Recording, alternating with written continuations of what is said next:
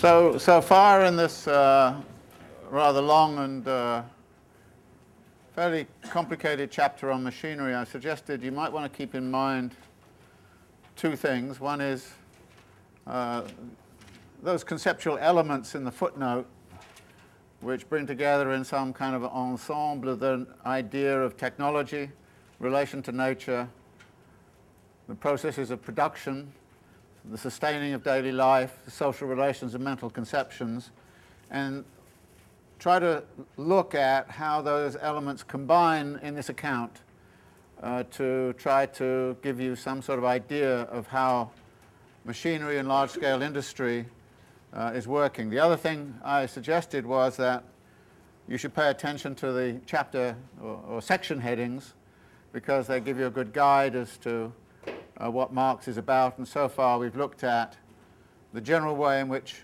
capitalism found its unique and special technological basis uh, by transforming a world of handicrafts and manufacturing into a world which is made up of the production of machines by machines and also uh, a factory system. Uh, but one of the things that differentiates machinery from cooperation and divisions of labor as ways of generating relative surplus value is that you have to pay for a machine. It is a commodity. So that immediately raises the question of how does the value incorporated in the machine get incorporated in the product? And Marx uses a straight line depreciation model which says, well, if a machine lasts 10 years, then one-tenth of its value passes on into the product every year, every year.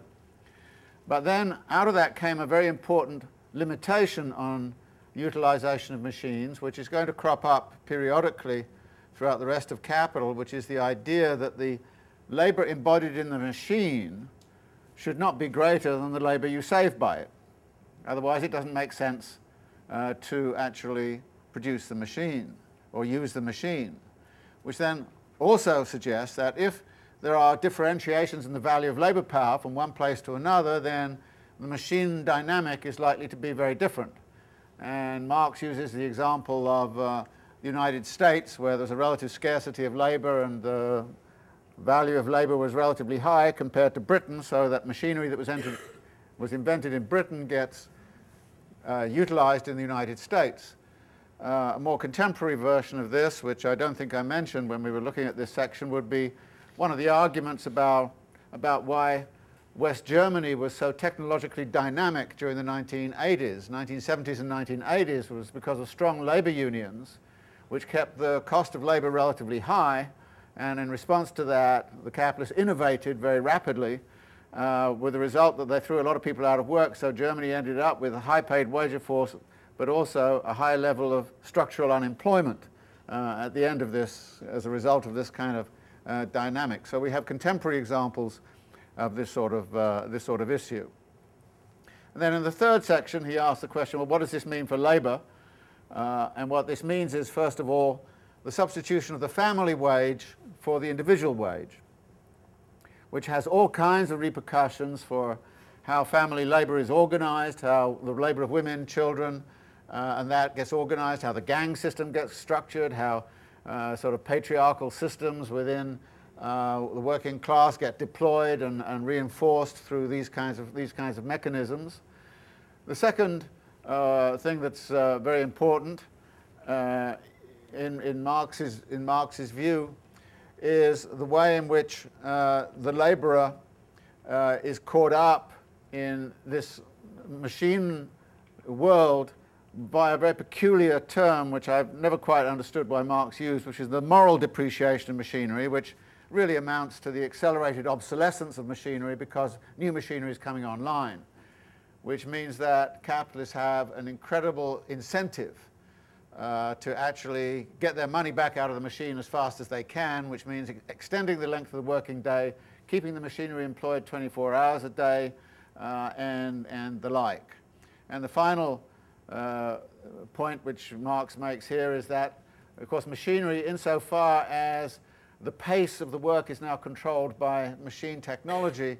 Uh, machinery becomes a, a, major weapon for increasing the intensity of labor uh, because the intensity is no longer under the control of the laborer but is under the control of those people who are regulating uh, the machine.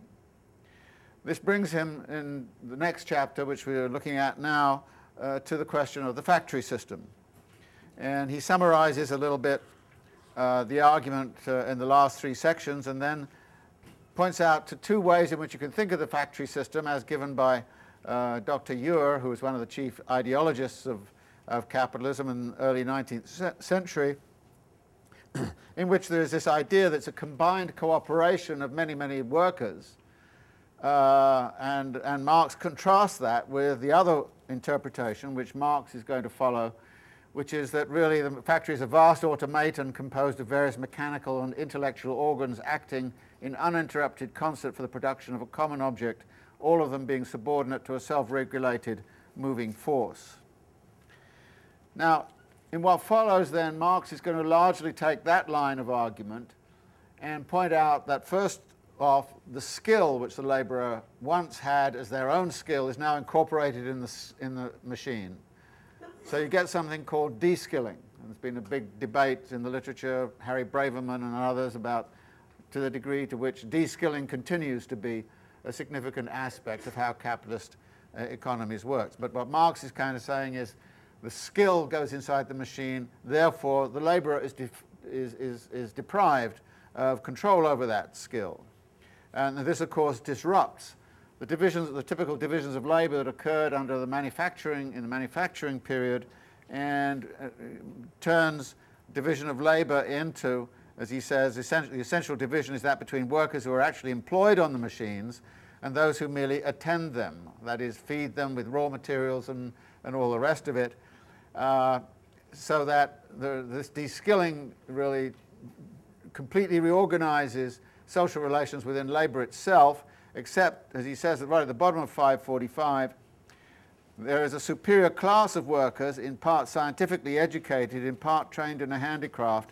They stand outside the realm of the factory workers and are added to them only to make up an aggregate. That is, for that group, there is a certain reskilling that's going on, which is about you know, being the engineers, being the engineers of the assembly lines and, and, and all the rest of it. The impact on the labourer then is to transform the labourer from a lifetime of being involved with a particular skill, handling the same tool, into a lifetime of being attached to the same machine.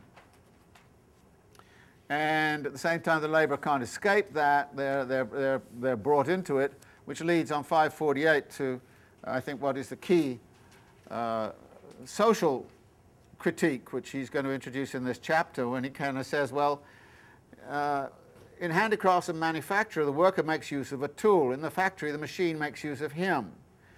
And in the factory, we have a lifeless mechanism which is independent of the workers who are incorporated into it as its living appendages.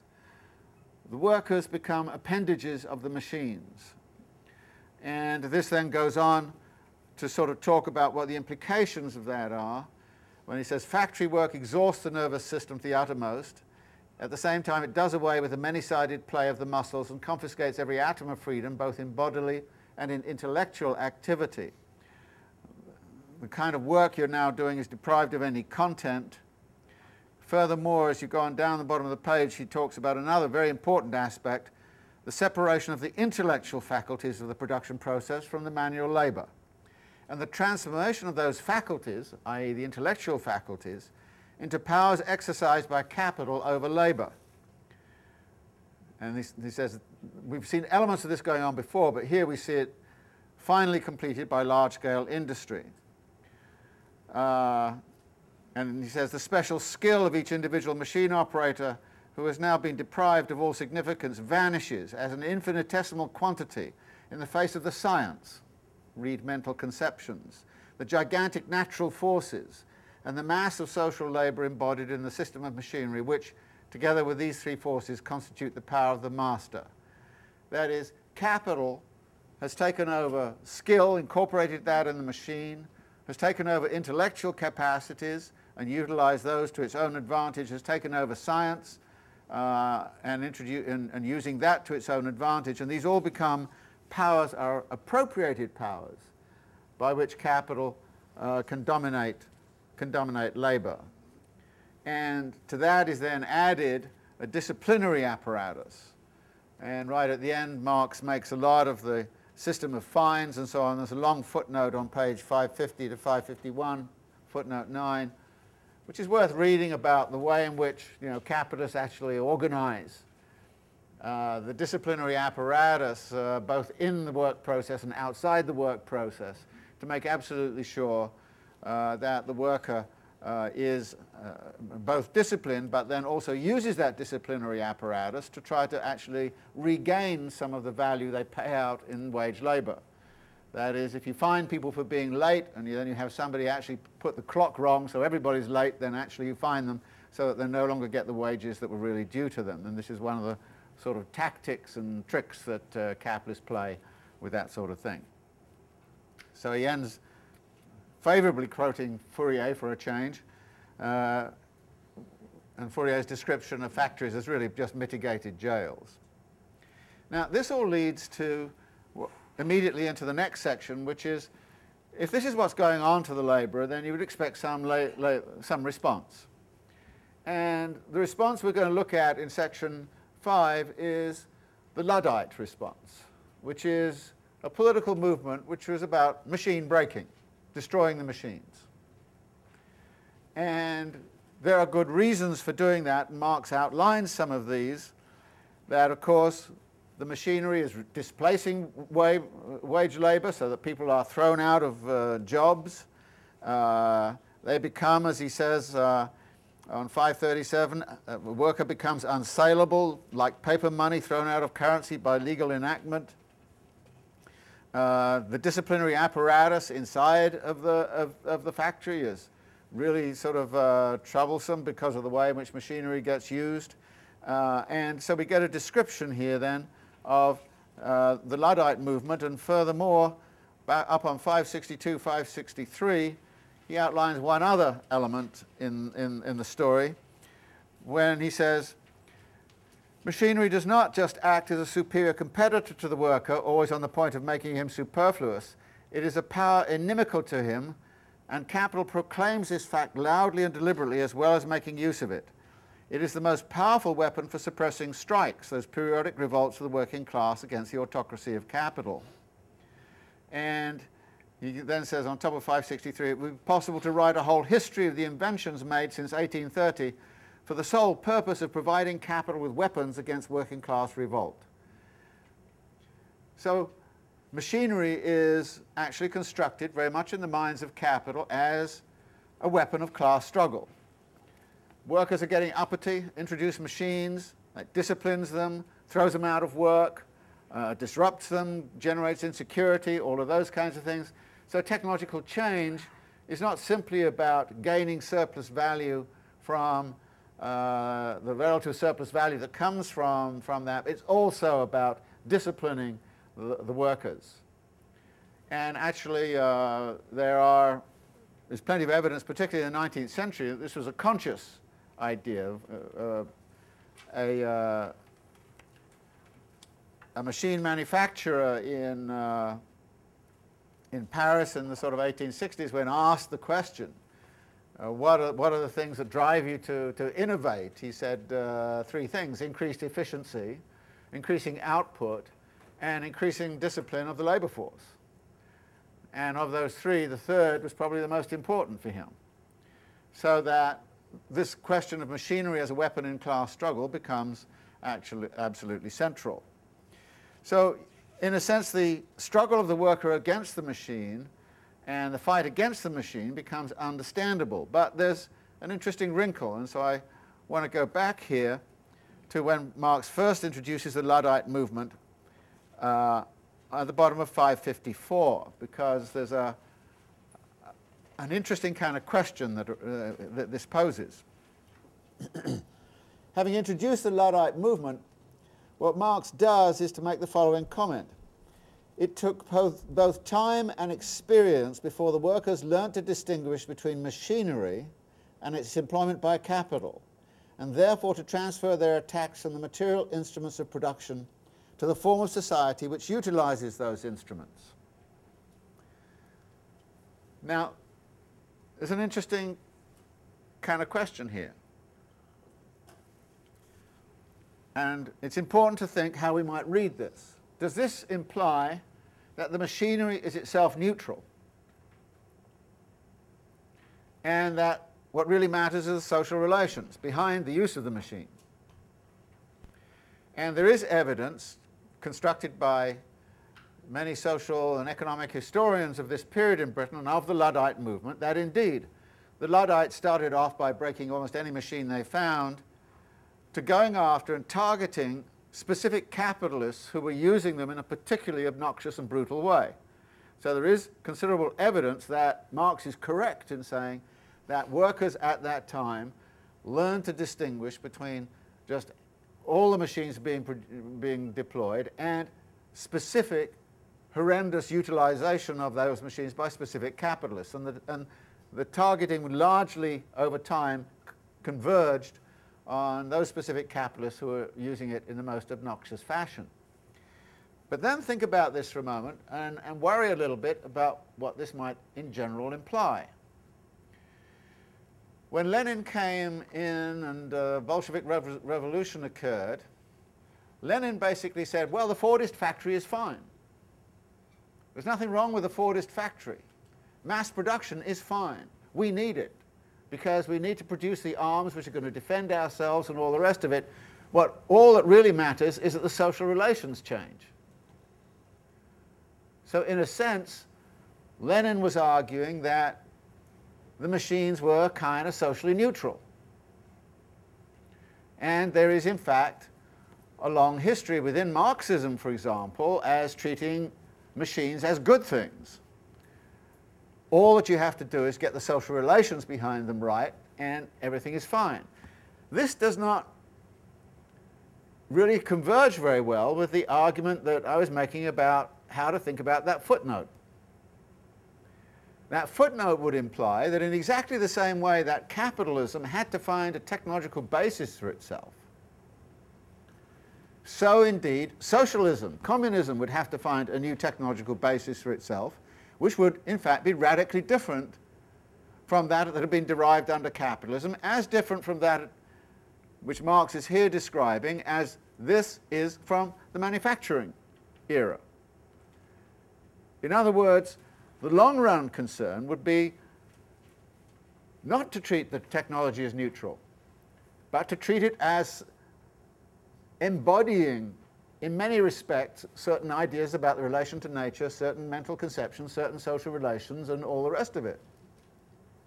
And that a transformation of all of those elements would require a radical change in the trajectory of technological development. But that was certainly not what Lenin did. And when Lenin looked to Fordism and praised the Fordist system, as being a great invention which the Soviets would have to emulate, you could argue that he's going the wrong way unless, unless you took the view, which Marx does, that you cannot change a society without utilizing all of the elements that are already there.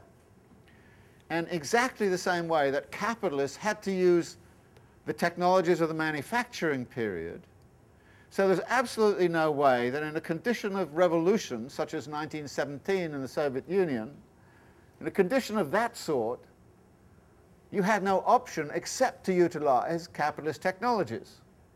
Particularly since capitalism is breathing down your neck and trying to invade you with all kinds of sophisticated arms and technologies and all the rest of it, you have no option. But that's a very different way of looking at it than looking at the, it as a long-term perspective. And there are certain ways in which a Marxist reading of this argument, which turns technology into something neutral, actually can then lead you into many of the problems of actually existing socialism or communism as they emerged in the sort of 1970s, 1980s, 1990s labour processes that in many ways were indistinguishable from what you would find in Detroit. Uh, conditions of labour and repression, actually, that were not much different than you would find in Detroit. And so that this question, I think, about how to read this passage becomes very important. I would read it against the background of those footnotes.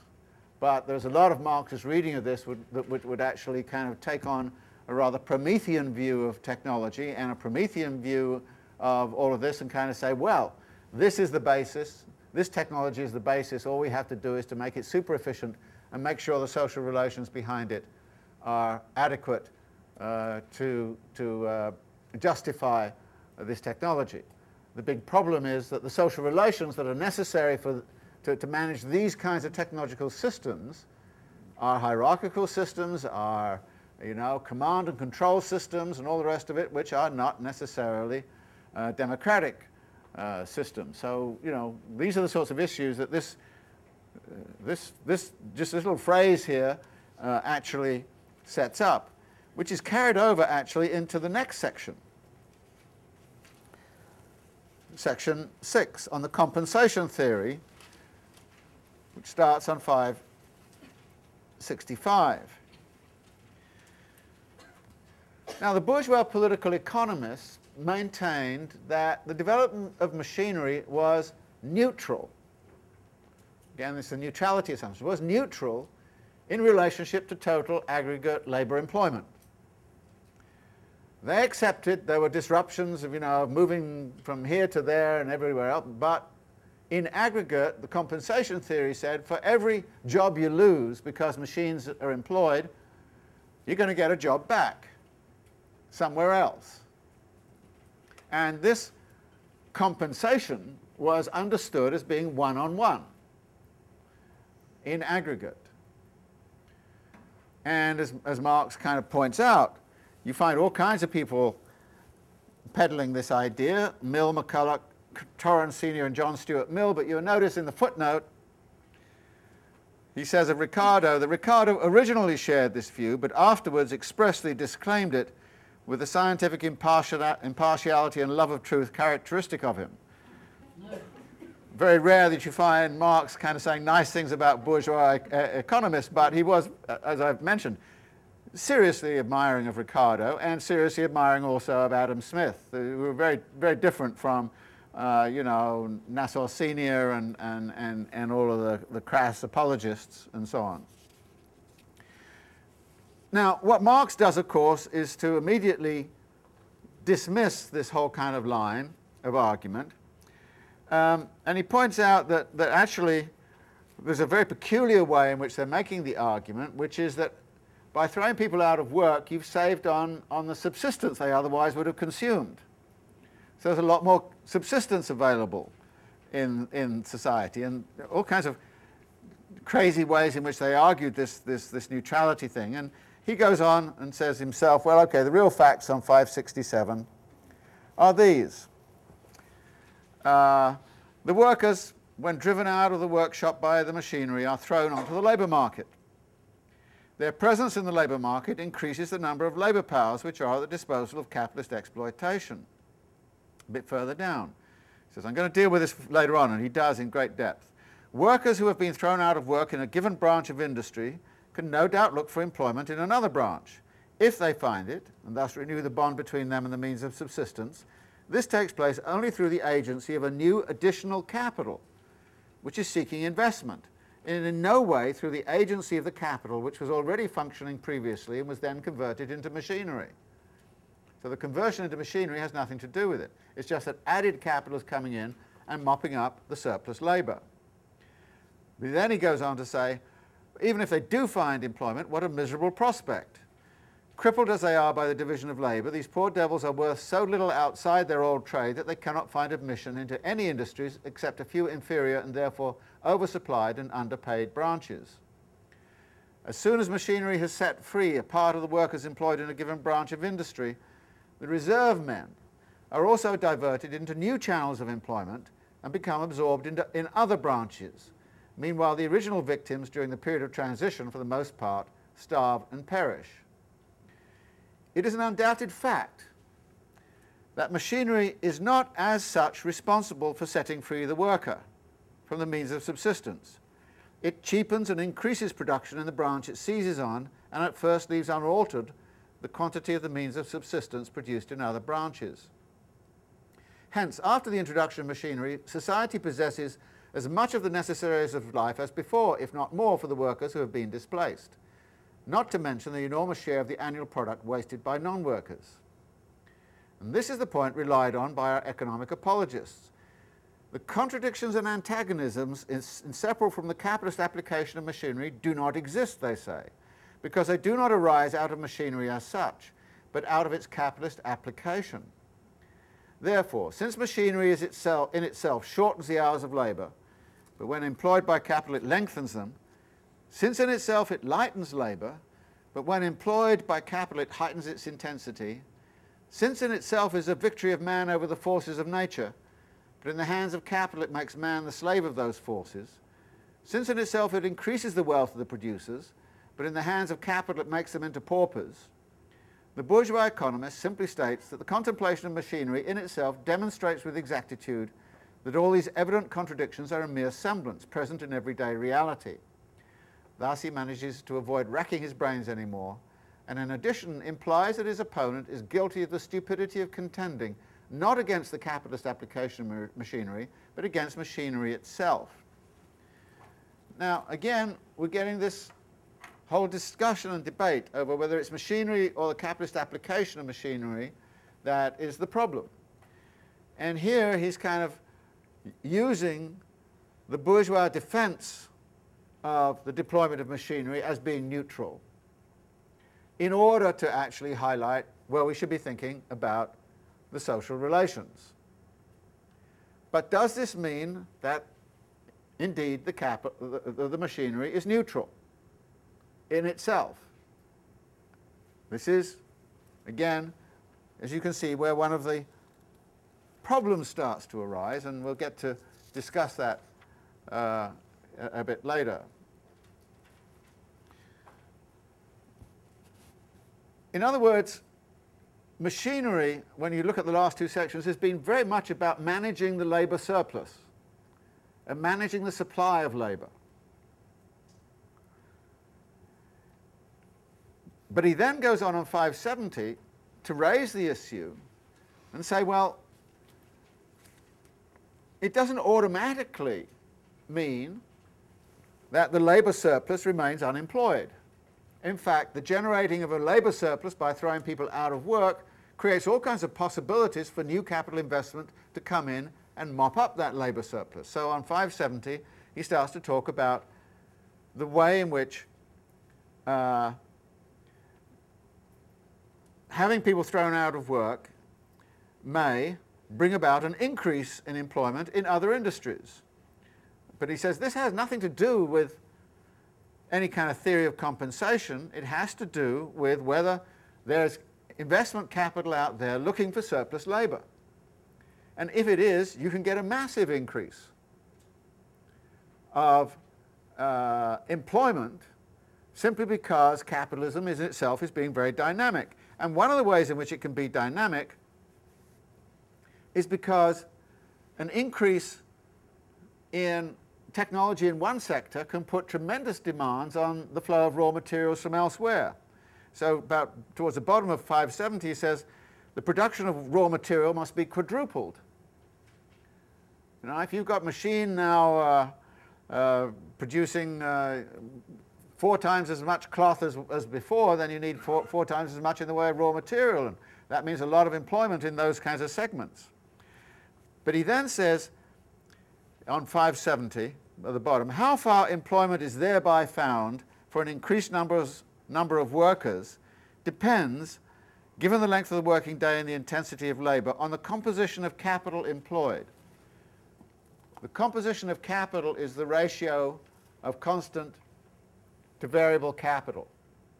A very important concept which Marx is going to use throughout Capital, uh, and, and therefore he's introducing it here uh, for the first time.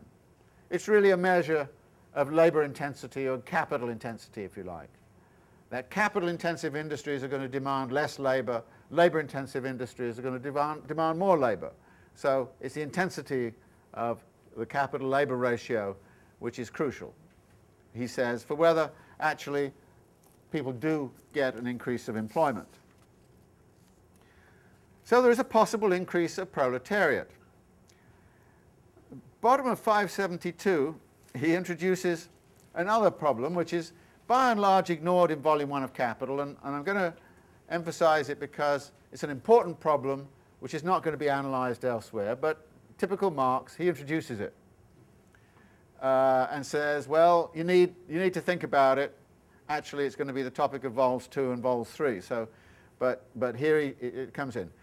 You don't only got to think about how the labour surplus is going to be managed, so you've always got a, a labour supply, you've also got to think about where on earth are you going to dispose of that, of the commodity surplus which you produce?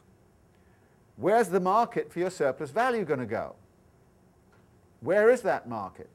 Who's going to consume all this excess of, of production? Let's suppose you've introduced new machinery and you've got so much more cloth coming out and so many more shirts and so on, all these kinds of things, and it's, it's quadrupled.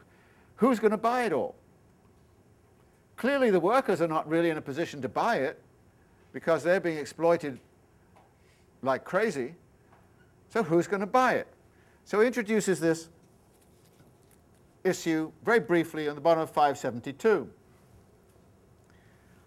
He says the immediate result of machinery is to augment surplus value and the mass of products, the mass of commodities, in which surplus value is embodied. It also increases the quantity of substances for the capitalists and their dependents to consume, and therefore the size of these social strata themselves. Increase of capitalist class, increasing capitalist consumption. Their growing wealth, he says, and the relatively diminished numbers of workers required to produce the means of subsistence begets both new luxury requirements and the means of satisfying them. A larger proportion of the social product is converted into surplus product and a larger portion of the surplus product is reproduced and consumed in a multitude of refined shapes. In other words, the production of luxuries increases. Then he introduces foreign trade and relations with the world market. Here too, you have a way of engaging with where the surplus is going to go, which of course increases the demand for labour in the transport industry and, and the like. So foreign trade, spatial relations, geographical expansion gets put on the agenda. Next passage. Well, you can also put some of the surplus into long-term capital projects which don't produce anything for many, many years. It says, extensions of work that can only bear fruit in the distant future, so construction of canals, docks, tunnels, bridges, and so on. And he then talks about a whole series of industries which are engaged in that sort of thing, gasworks, telegraphy, photography, steam navigation, and railways. So there's a lot of what I would call both temporal and spatial displacement of the consumption of the surplus going on here. And finally, on 574, he introduces the idea of services.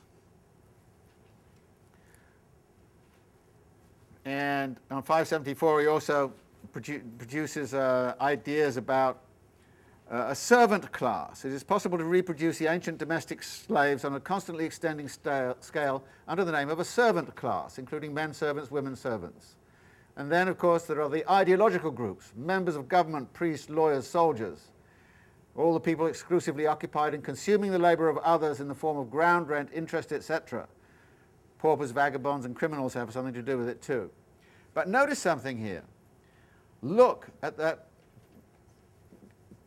thing at the bottom of that page, how large the servant class is.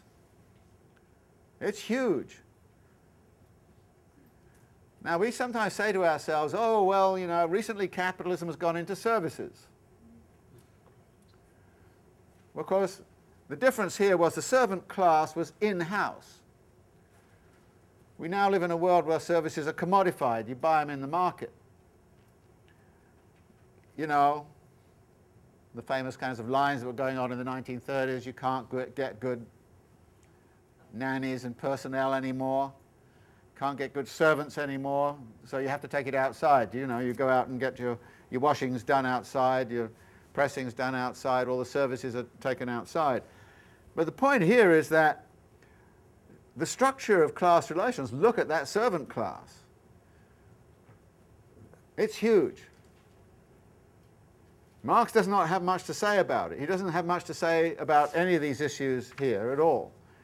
But what that servant class was about and how it was working and what its conditions of labour were is actually a very important topic which I think is only now begin, beginning to be unravelled by uh, social and uh, economic uh, historians. But again, the point here is that the implications of this, this system, this machine system, are huge both for the management of the labour surplus, uh, but also the management of the disposal of the surplus into world markets. And this is an issue, like I say, that he doesn't deal with uh, th throughout volume one of Capital, but becomes important elsewhere. This is the one part where he, he does explicitly mention it as uh, an issue. Section 7, long section about, as its title says, repulsion and attraction of workers through the development of machine production crises in the cotton industry even bourgeois economists, political economists at the time, realized that there were transitional problems. When people were thrown out of work here, they had to find work there. And these transitional problems meant that there were certain kind of cyclical movements in industries. Um, I'm not going to go through this chapter in any great, this section in any great detail because it really is this about the inflow and outflow of, of, of, of people mainly in the cotton industry. Uh, but there are a couple of interesting points. The first is at the bottom of 579. Well, top of 579, when he talks about uh, as soon as the factory system has attained a reasonable space to exist in and reached a definite degree of maturity, and in particular as soon as the technical basis peculiar to it machinery is itself produced by machinery. Then he goes on, in short, as soon as the general conditions of production appropriate to large-scale industry have been established, this mode of production acquires an elasticity, a capacity for sudden extension by leaps and bounds, which comes up against no barriers but those presented by the availability of raw materials and the extent of sales outlets. Relation to nature, raw materials, sales outlets, the consumer economy.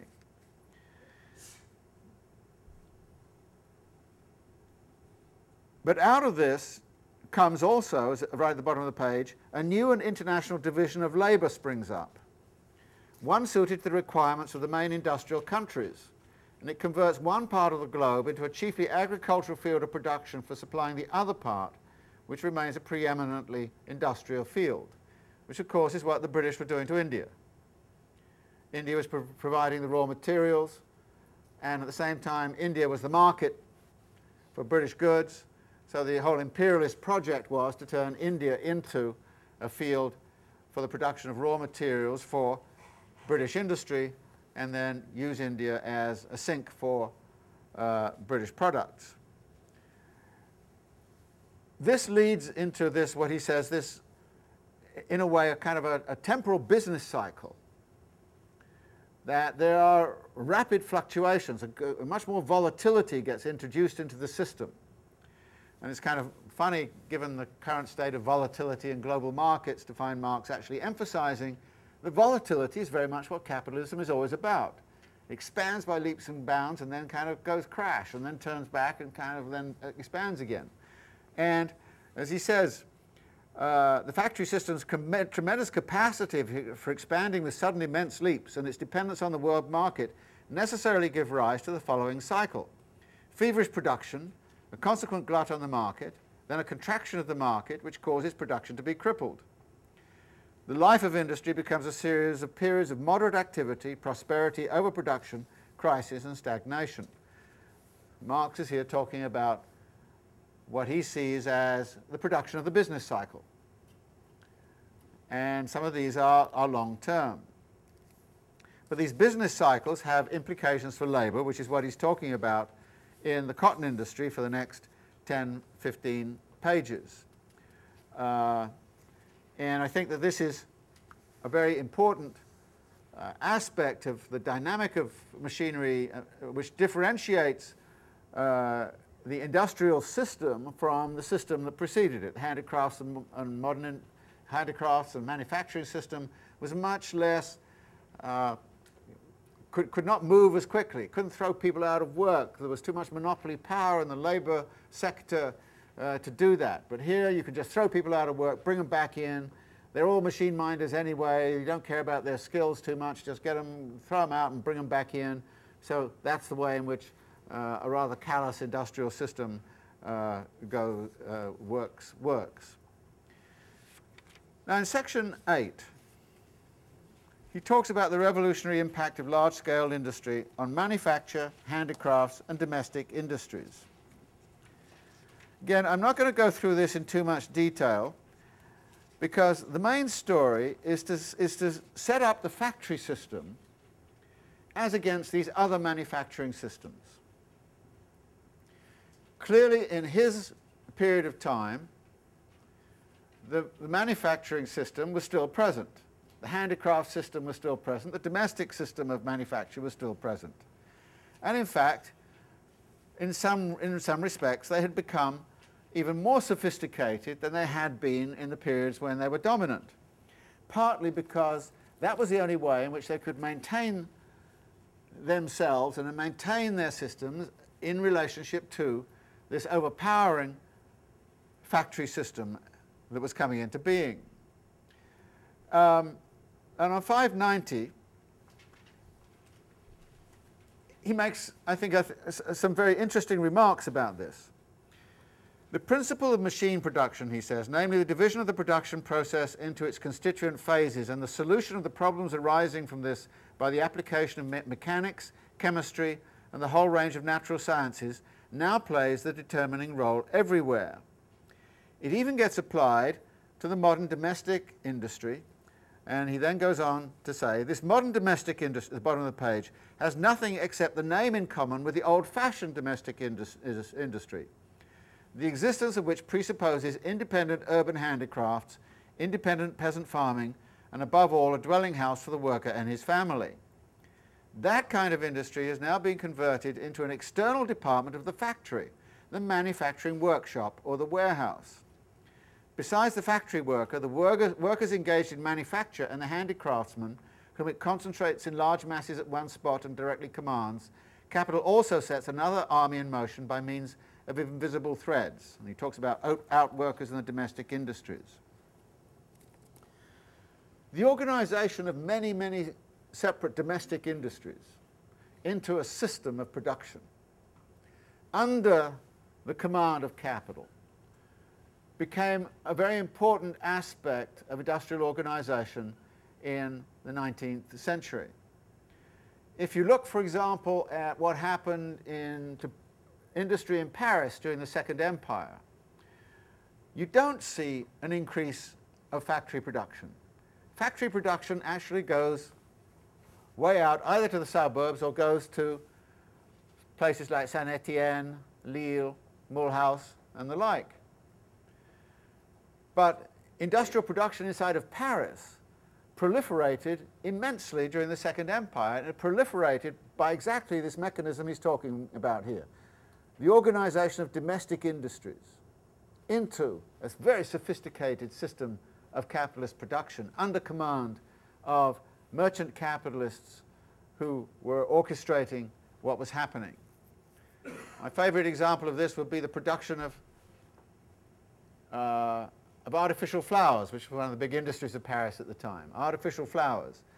In the 1840s, you find workshops that were just specializing on one kind of flower. By the time you get to 1850s, 1860s, you find workshops that are specializing on one kind of stamen or workshops that are specializing on, on one kind of petal or something like that. And they're all being put together and assembled in a very intricate kind of system. And it's a very intricate sort of putting out system. If you want a very good description of it, you go, uh, of this contrast, by the way, between the industrial system and, and this domestic system, you read Zola's L'Assommoir, where in fact what you'll find there, these there's, there's, there's a description of a mechanical monster kind of factory, uh, which is now making bolts. It's machines making machines, as it were. at the same time, there's an there's a intricate description of this couple in its, in its workshop residence, the top of a house, which is, which is, which is making gold thread, wire. And each month, uh, the merchant comes with a certain amount of gold and then comes at the end of the month and takes the wire back. And is very, very, you know, pushy about exactly how much wire has been made in relationship to the amount of gold that's been given. And, and uh, these people were working day in and day out uh, just making this, this wire in this, in this system, which is going into the jewelry trade. These systems of production became very common in the 19th, in 19th century, but they never went away. And as I think I mentioned earlier, uh, one of the big problems I think that Marx has here is his tendency to think that the factory system is going to actually drive everything else out. But actually, if you look at the Japanese auto industry in the 1980s, a lot of it was actually erected on uh, an assembly line of components which were made basically in people's attics. I mean, they had a whole domestic system, uh, which in fact was one of the big strengths of the Japanese system because the costs of any kind of downturn wasn't visited on the car companies, it was visited on this kind of mass of, mass of people who were producing the component parts who suddenly didn't have orders for the component parts. So actually, that system worked extremely well for Japanese capital vis-a-vis, for example, Detroit capital, which was very much based on, on, on a more integrated system with large, large-scale component parts manufacturers, uh, where you, you couldn't do these, kind, these kinds of things. So the domestic system that he's talking about here, and these invisible threads which are controlling this domestic system, become very important to look at in any industrial organization. And if you go to contemporary Hong Kong, you'll see it all over the place.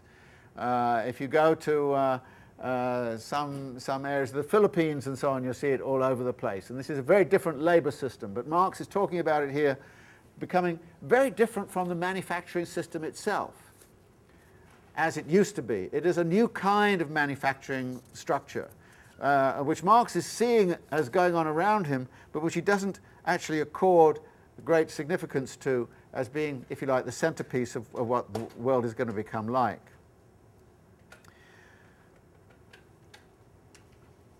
he even talks here about the significance on 591, a bit down, about the significance of decentralization.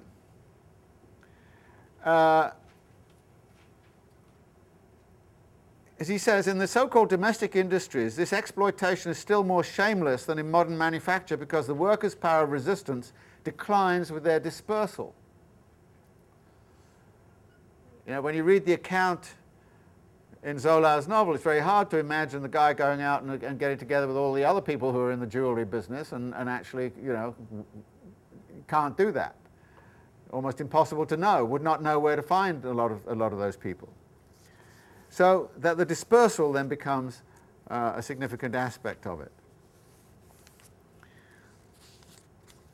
He then talks a lot, 595 onwards, about modern domestic industry and the horrors that go on there.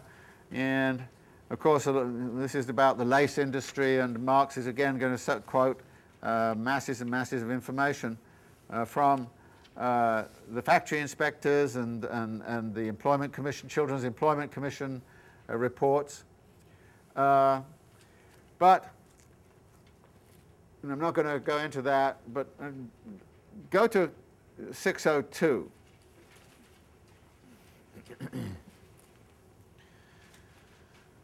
where Marx comes back to the idea of, well, how did the machine system arise out of the manufacturing? And in the middle there, he talks about this the revolution in the social mode of production, which is the necessary product of the revolution in the means of production, is accomplished through a variegated medley of transitional forms. So he's very interested in these transitional forms. But then on 603, he makes what is a, a very blanket statement, about 10 lines down. He says, the variety of these transitional forms does not, however, conceal the tendency operating to transform them into the factory system proper. So this is his argument, you know, there's almost a teleological argument here that the whole system is going to become like, uh, like the factory system. Uh, and I think there's very good reasons to say that he was, uh, he was wrong about that. Um, then there's some, some great stuff about Uh, sewing machines and so on. But then on 604 he makes another very interesting point. When he says the Industrial Revolution, which advances naturally and spontaneously, is also helped on artificially by the extension of the Factory Acts to all industries. Now again, this is a very interesting phenomenon that it's worthwhile following up historically. To what degree has regulation and regulatory systems, have they actually contributed to the increasing centralization of capital and the increasing concentration of capital?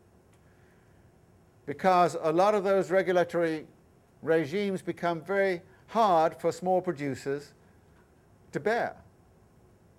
So at some point, and Marx actually makes the point here, at some point capitalists think this is a great idea.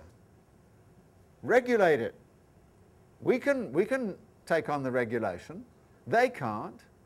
This gives us a competitive advantage through the state apparatus. We can drive them out of business simply by imposing upon them rules and regulations that they can't, cannot possibly accede to.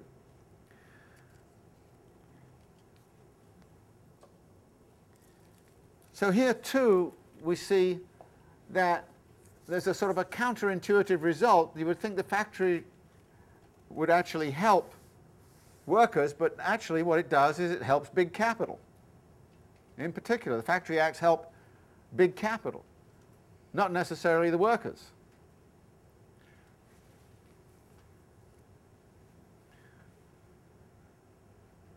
As he says on 607, very explicitly,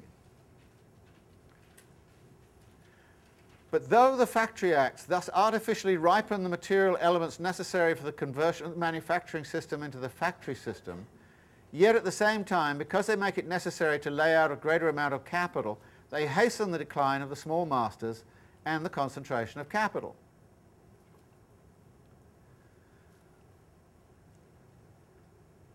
And then goes on to talk about irregular habits of workers and, and, and, and, and, and so on.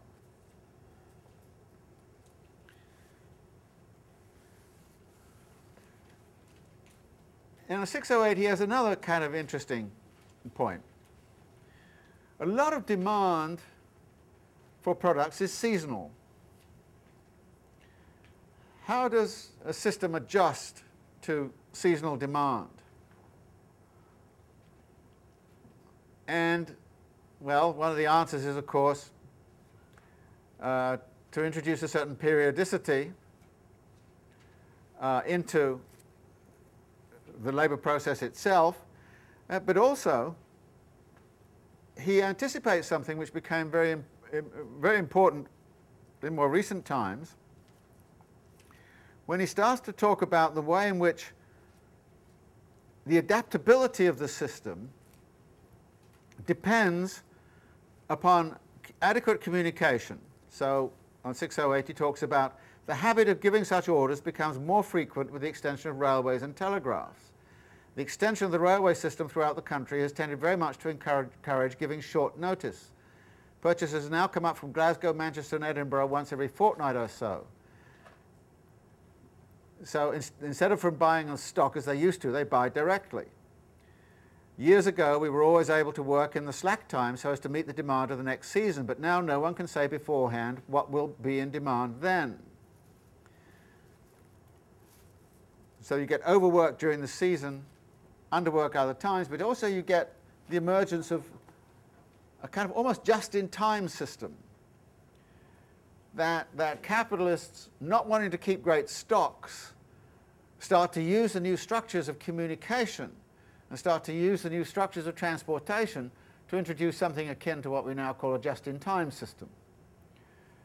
That is a kind of flow of commodities which goes very fast when you need it in the season and then slacks off so actually, this again introduces more volatility into, into the labour process over a period of a year. This uh, problem of volatility of seasonal unemployment, for example, in 19th century Paris was a really uh, big, big problem for uh, the health and well-being of much of the population. And part of the year, a large chunk of the working class literally starved or stole or did something like that in order to live, in order to be well enough to go into high intensity labor when the season came round. And they were, they were needed, in which case they would be working 80 hours a week. Uh, you know, so they'd be doing that for a short period of time, and then six months a year they would be doing uh, almost nothing. The health and education, I think we better actually stop here and then do the health education clauses and then have a general discussion of the chapter on machinery because it really does warrant some serious debate. So let's, let's pause here and we'll race through the health and the, the section 9 and section 10 when we come back.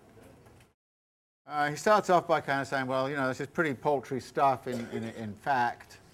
Uh, and anyway, the capitalists can have all kinds of ways uh, to go around it. Um, but then uh, on 613, 14, 614, he kind of says, well, at least the Factory Acts acknowledge that there is some role for education. And therefore, it opens up the question of what this education is about. And he says on 614, he quotes Robert Owen, uh, positively, I think. Uh, it's shown us in detail the germ of the education of the future is present in the factory system. This education will, in the case of every child over a given age, combine productive labor with instruction and gymnastics, not only as one of the methods of adding to the efficiency of production, but as the only method of producing fully developed human beings. Now, this is a pretty strong statement, and of course, he's siding with, with uh, uh, Robert Owen and the Owenist uh, vision, uh, about which you know, we can discuss and debate. But he's siding with Robert Owen, saying, well, we, we're not going to junk the factory system. What we'd have to do is we have to actually transcend it in some way, but exactly how is not clear from this. He then contrasts that idea, that socialist idea, with uh, the fact that the worker is a living appendage of the machine and that uh, this is, you know, this is, uh, uh you know, the, the, appalling nature of the actual system uh, that we're concerned with. But then, what then follows is, is a, a, a whole series of, of remarks which add up, I think, to a suggestion that Marx does not view the factory and the machine all, altogether in a negative light. In fact, it has these positive elements, and he's going to build upon that comment on, on Robert Owen in certain ways. And so what are then the positive elements? Uh, first, within the reorganization of the division of labor, he notes something which I think is very important for us to note. Uh, and this is on 616 in the middle. Uh, when he's contrasting old form labor processes which have been transmitted over the generations from one generation to another by word of mouth and by uh, sort of example. And he says it is characteristic of this situation that right down to the 18th century, the different trades were called mysteries, mystères, into whose secrets none but those initiated by their profession and their practical experience could penetrate. Large-scale industry tore aside the veil that concealed from men their own social, own social process of production and turned the various spontaneously divided branches of production into riddles, not only to outsiders but even to the initiated its principle which is to view each process of production in and for itself and to resolve it into its constituent elements without looking first at the ability of the human hand to perform the new processes, brought into existence the whole of the modern science of technology. The varied, apparently unconnected and petrified forms of the social production process were now dissolved into conscious and planned applications of natural science, divided up systematically in accordance with a particular useful effect aimed at in each case. Similarly, technology discovered the few grand fundamental forms of motion which, despite all the diversity of the instruments used, apply necessarily to every productive action of the human body. Just as the science of mechanics is not misled by the immense complication of modern machinery into viewing this as anything other than the constant reappearance of the same simple mechanical process. Modern industry never views or treats the existing form of production process as a definitive one. Its technical basis is therefore revolutionary, whereas all earlier modes of production were essentially conservative. By means of machinery, chemical processes and other methods, it is continually transforming not only the technical basis of production, but also the functions of the worker and the social combinations of the labour process. It revolutionizes the division of labour within society, incessantly throws masses of capital and workers from one branch of production to another. Large-scale industry by its nature necessitates variation of labour, fluidity of functions, and the mobility of the worker in all directions. But on the other hand, in its capitalist form, it reproduces the old division of labour with its ossified particularities. We have seen how this absolute contradiction does away with all repose, all fixity, and all security as far as the worker's life situation is concerned. How it constantly threatens by taking away the instruments of labour to snatch from his hands the means of subsistence, and by suppressing his specialised function to make him superfluous. So this is about the reckless squandering of labour powers, the devastating effects of social anarchy. This is the negative side. But if, at present, variation of labour imposes itself after the manner of an overpowering natural law, and with a blindly destructive action of a natural law that meets with obstacles everywhere, large-scale industry, through its very catastrophes, makes the recognition of variation of labour and hence of the fitness of the worker for the maximum number of different kinds of labour into a question of life and death. This possibility of varying labour must become a general law of social production, and the existing relations must be adapted to permit its realisation in practice. That monstrosity, the disposable working population held in reserve, in misery for the changing requirements of capitalist exploitation, must be replaced by the individual man who is absolutely available for the different kinds of labour required of him. The partially developed individual who is merely the bearer of one specialised social function must be replaced by the totally developed individual for whom the different social functions are different modes of activity he takes up in turn. Now what do we make of this? There's a negative, there's a positive. You can say, well, you know, Marx is having his cake and eating it here. What's the relationship between this negative and this positive? He's plainly seeing a lot going on inside of the industrial capitalist system which has immense potentiality for human emancipation down the, down the way. And the big question is, well, you know, how do you think about mobilizing what he's seeing as positive? The other way you can think about it is to say, to what degree is he actually pinning down a major, a major contradiction within the history of capitalism? Which is, on the one hand, you want workers who are kind of idiots, who just kind of trained gorillas, if you like, who can't think, who won't think and don't think, who are not active subjects.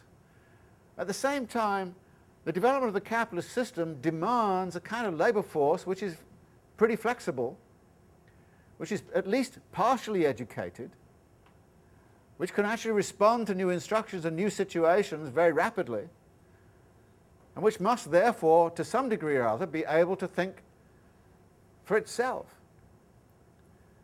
So this is a dilemma, actually, around the whole history of public education in, in capitalist social order.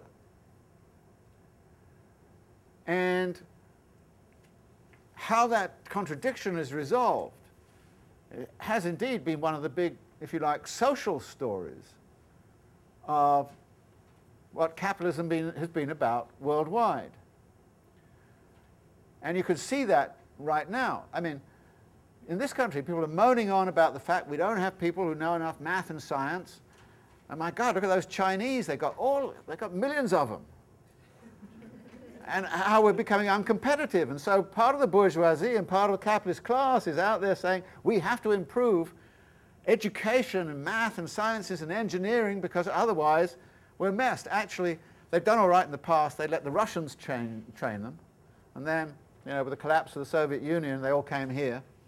They let the Chinese train them. They let Indians train them. And then they, you know, just imported them. So, and actually, they trained them for free. That's the great thing. The uh, United States did not have to pay the cost of their education. Let the Indians pay for it, the Chinese pay for it, the Russians pay for it. We won't pay for it. We'll just take the skilled labor, the very sophisticated skilled labor, and we'll bring it in. So that's one of the ways in which you can resolve this, this particular dilemma. But now people are beginning to get worried because actually a lot of the Chinese who they thought were going to stay here have gone back to China because they get better jobs in China than they get here. So what are you going to do with, with, with that, kind of, that kind of problem? So, the, but, so the, the, the point I think that Marx is making is that there is a fundamental contradiction for capitalism here. And that fundamental contradiction opens up some possibilities for radical thought and radical, radical ways of, of working. And it turns out that, of course, that issue, which is, you know, at the heart of university education. You know, university education these days, in its neoliberal guise, is not meant to put you in courses like this. It's meant to train you to be good, thoughtful people around you know, engineering, social, you know, good neoliberal kinds of uh, theorists and, and activists. But at the same time, the trouble is that when people get in, they start to think for themselves. And what are you going to do about that?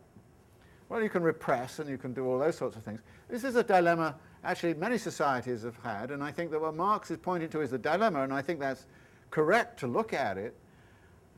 On the other hand, I have a certain discomfort with the way in which he's kind of saying, well, you know, the factory system's okay, out of that's going to come, you know, if we only have gymnastics and all those kinds of things, everything would be okay. I mean, that's what the Soviet Union believed, and actually, of course, that's how, how Japanese uh, workforce is organized too, you know, calisthenics before you go in and cheerleading and all those kinds of things. So this, it, it's, it, it, it's a bit bothersome what he's, what he's saying here, but you can sort of see where, where he's coming from. But also, this other Marxist principle you have is here kicking in with a vengeance, which is that no society can set itself tasks to which it does not already have at hand certain solutions. So we just can't go to Mars and hope that we'll find solutions on Mars. We have to find them in our society, in the here and now.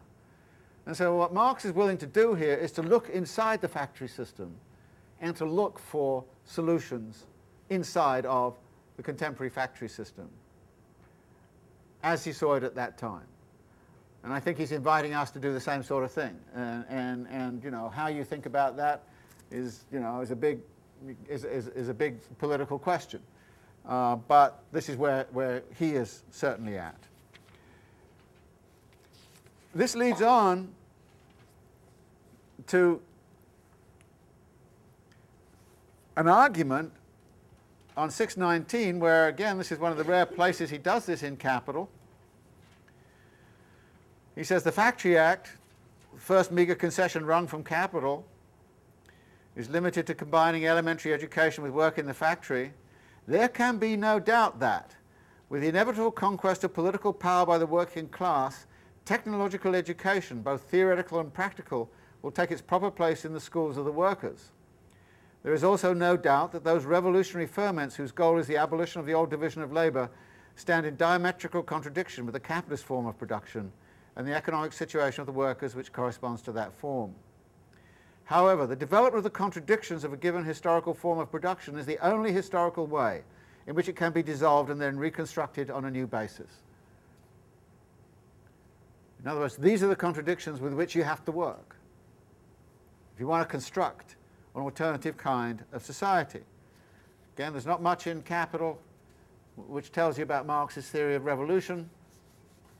This is a brief kind of synopsis. Then he continues in this vein on the next page, 620, when he starts to talk about the economic family, the economic foundation of the family.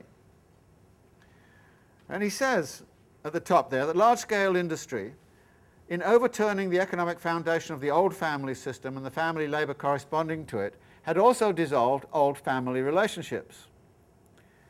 Then he goes on to talk about, you know, what's happening to parents and, and uh, what transformed parental power into its misuse, which he's talked about earlier in, in that kind of family labour kind of stuff.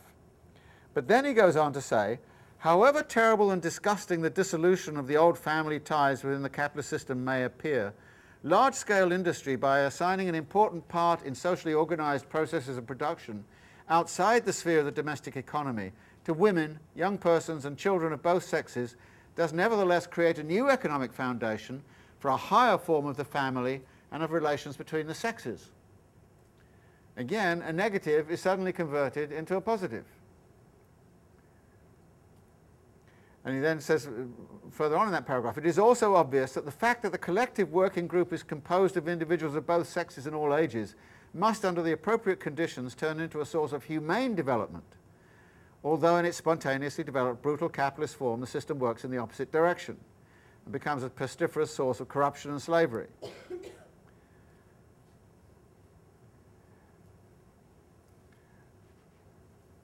So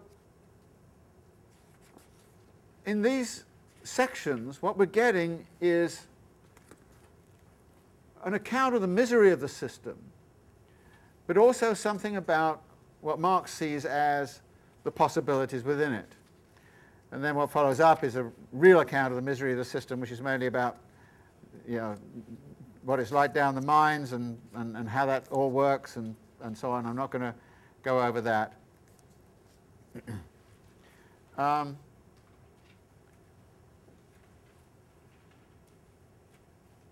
The, the end of this section he then says on 635.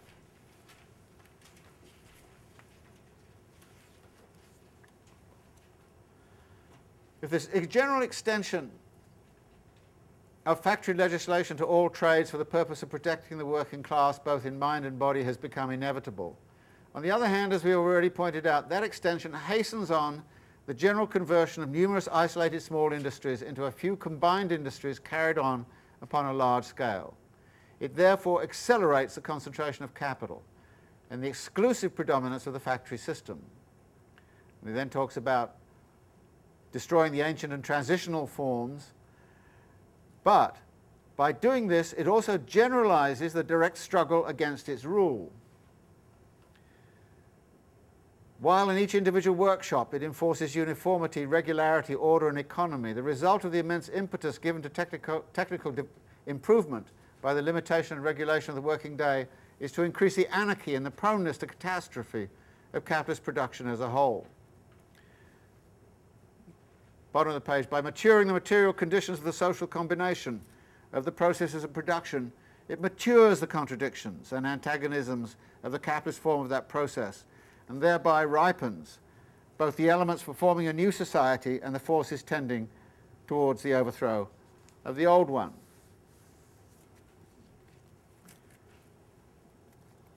Again, he's emphasizing the contradictory character of this, its instability, its volatility, its, its anarchy, its awfulness, but at the same time talking about the ways in which we might look for revolutionary transformation out of that system, not by going outside of it, but by going inside of it to see what is going on there, thinking about things like automation and so on.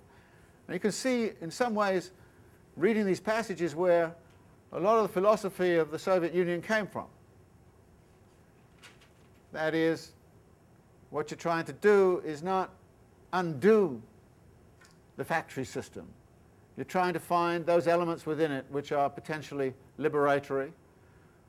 So the Soviets concentrated immensely on things like automation, robotization, all the rest of it. Uh, and they sought paths of technological change down in, in, in, that, in that direction. They also sought to, if you like, instantiate the factory system and education alongside of it, a highly developed educational system alongside of it, which was technical education. which explains why it is that if you go to certain, I remarked this one time when I, I went to the, uh, the Hubble Space Telescope uh, uh, building at Johns Hopkins, which is where all of the great uh, mathematical whizzes are on uh, uh, astronomy, cosmology, and all the rest of it. And uh, you go sit down at the table there, and the lingua franca in the, in the dining room is Russian. Hardly anybody speaks English in the place. It's, it's, uh, it, it, it's Russians in exile who've been brought over and, and, and have the skills and the, and, and, and, and the ability to do this stuff, which uh, a lot of us uh, don't have. So let's just look quickly then at the last piece, which is large-scale industry and agriculture. Marx is interested in section 10 on what's the relationship between this industrial system and the relation to nature, in effect, through agriculture. Uh, again, he has some real possibilities here. He says uh, on 637, well, on the one hand, we've got technological application of science, uh, which replaces the irrational and slothful traditional way of working. Uh, it uh, produces all these revolutions, but at the same time it creates the material conditions for a new and higher synthesis, a union of agriculture and industry on the basis of the forms that have developed during the period of their antagonistic isolation. On the other hand, it concentrates the historical motive power of society, disturbs the metabolic interaction between man and the earth, prevents the return to the soil of its constituent elements consumed by man in the form of food and clothing. Hence it hinders the operation of the eternal natural condition for the lasting fertility of the soil.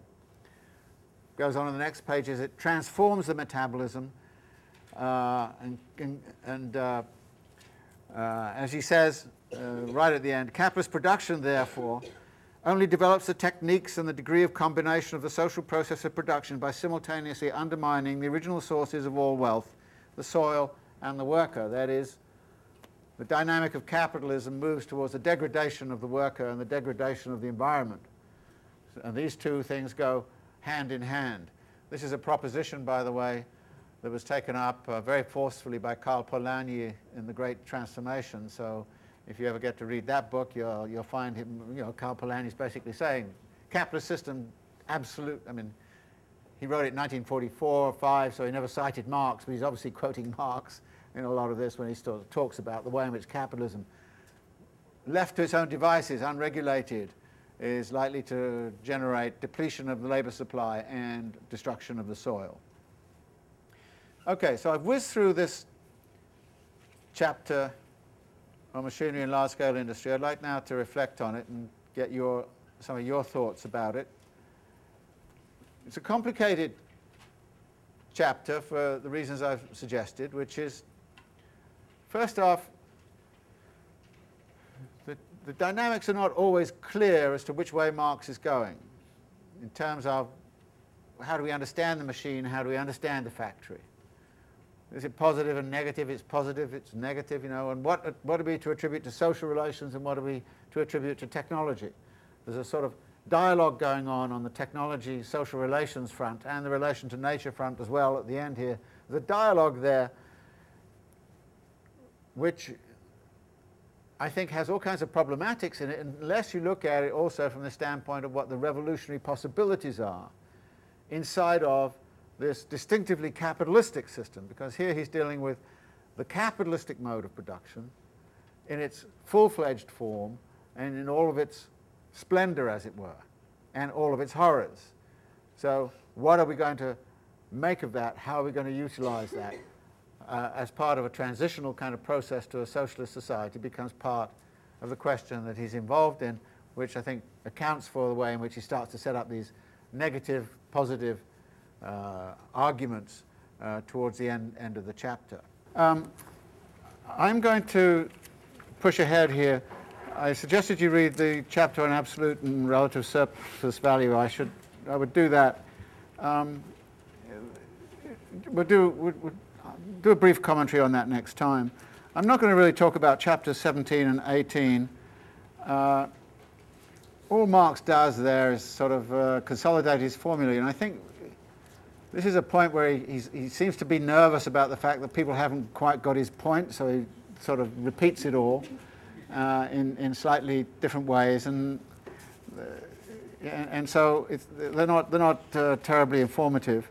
The whole section on wages, again, I'm not going to talk about them, um, but just, just to sort of briefly mention them. I mean, it, it, it's, it's, not, it's, not, it's really about just the wages system, and, it, and it's fairly self-evident and obvious, and we'll talk about it very briefly. But I really want to do next time chapters 23 and chapter 24.